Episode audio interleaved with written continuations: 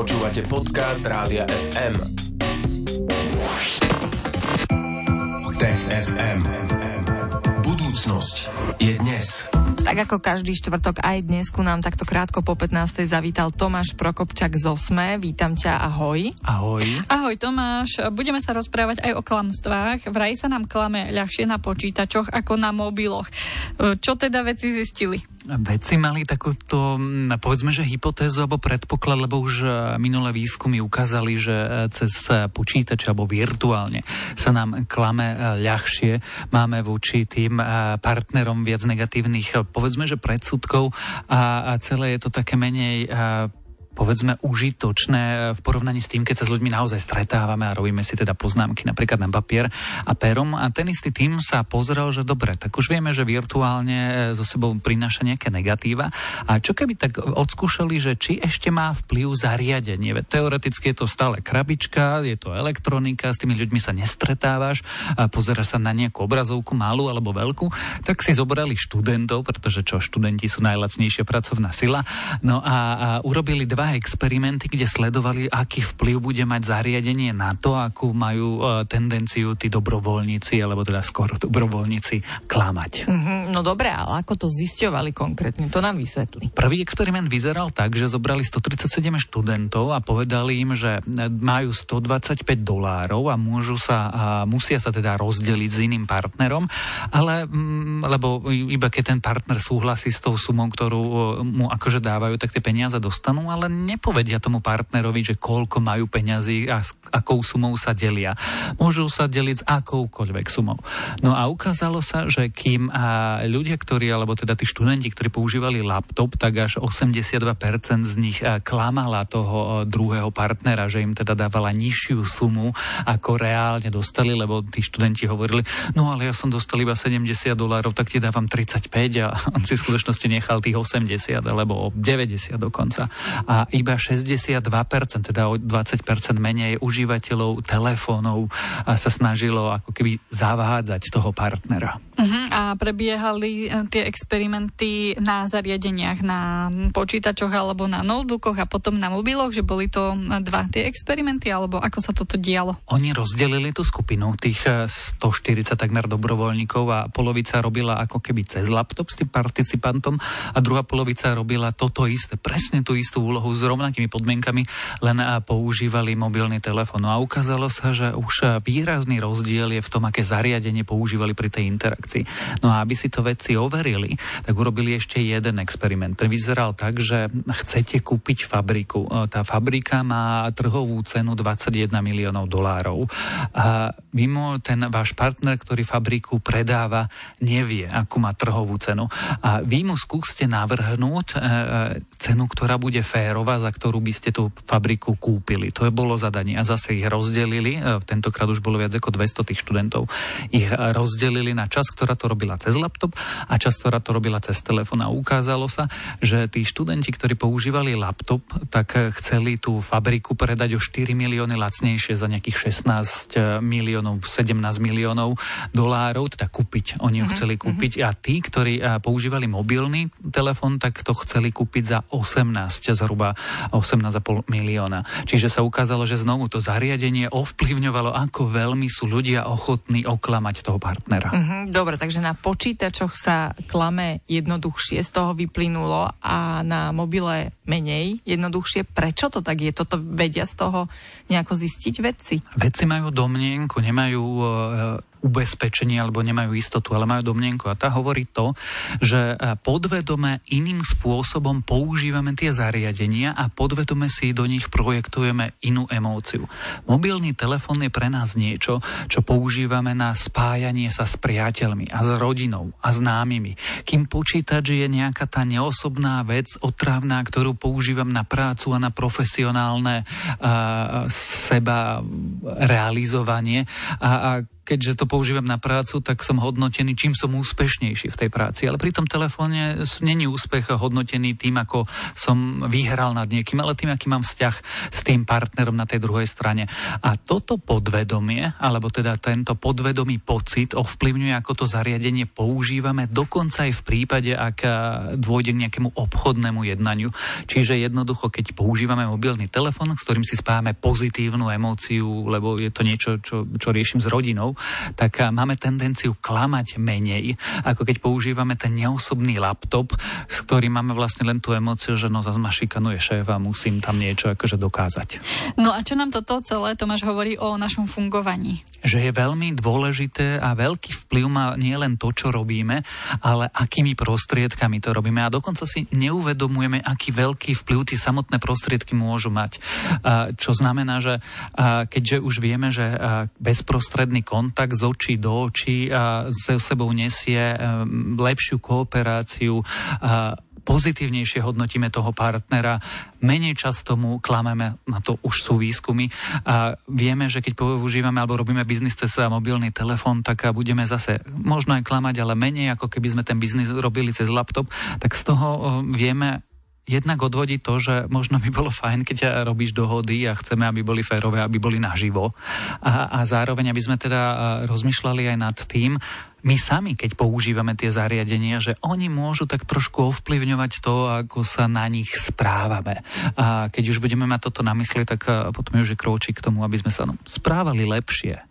Ďakujeme ti za tieto informácie, Tomáš. Prvá téma dnešného Tech FM bola teda, prečo sa nám klame ľahšie na počítačoch ako na mobiloch, čo s tým má naše podvedomie a tak ďalej. A v podstate zostaneme možno aspoň tak okrajovo v tejto téme, pretože sa budeme venovať našim mozgom.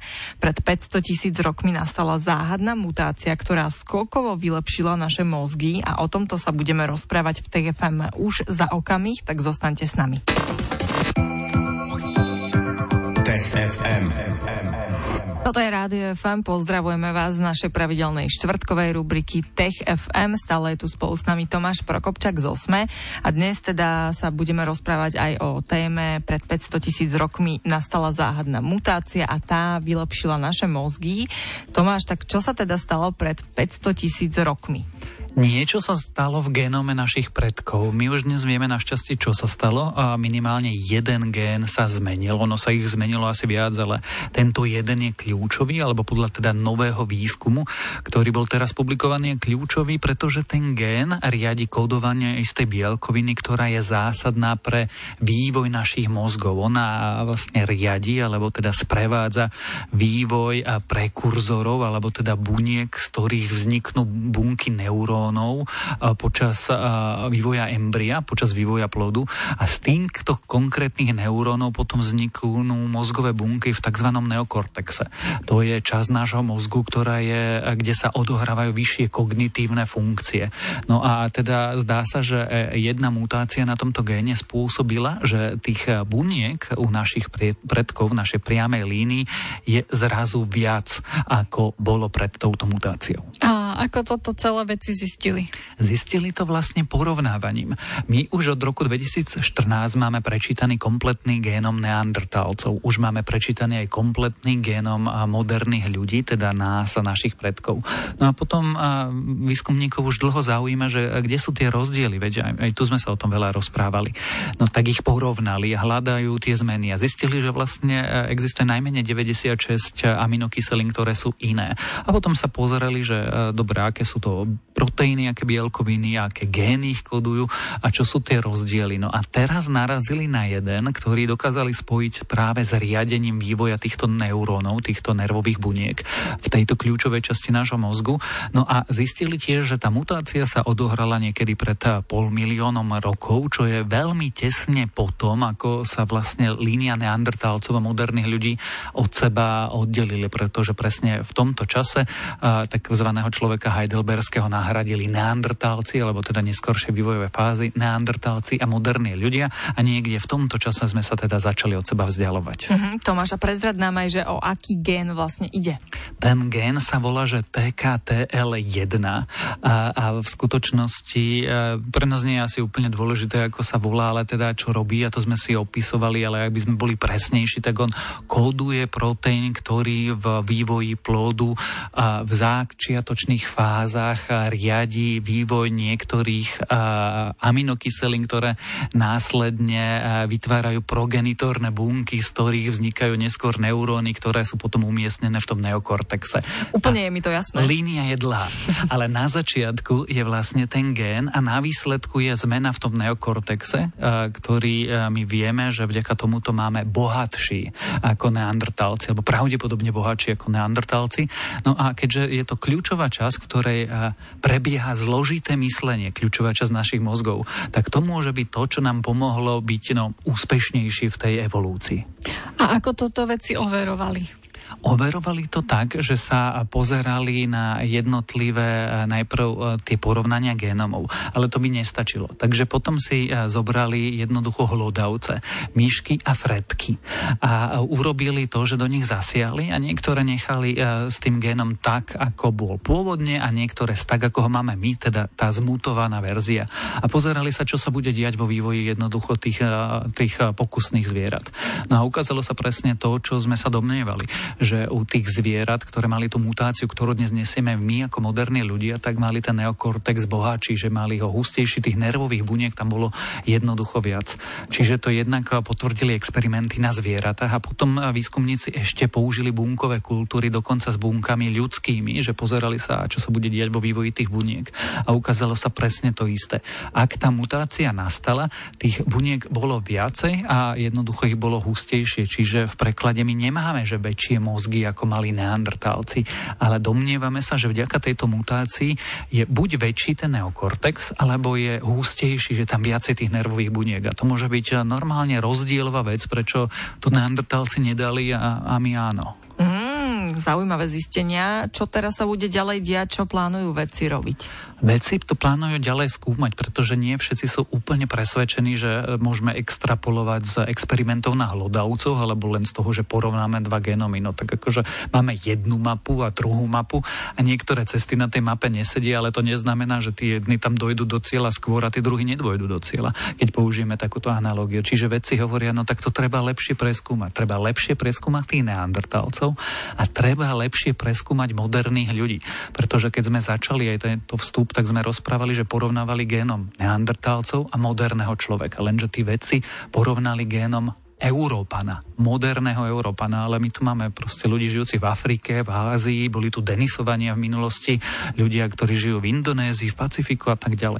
Čiže budú musieť pozrieť aj iné génomy moderných ľudí a zistiť, či to naozaj platí, či tá mutácia nie je špecifická napríklad pre nás, pre Európanov, ale možno, že ľudia, ktorí žijú v Afrike, majú inú mutáciu, ktorá je rovnako zaujímavá.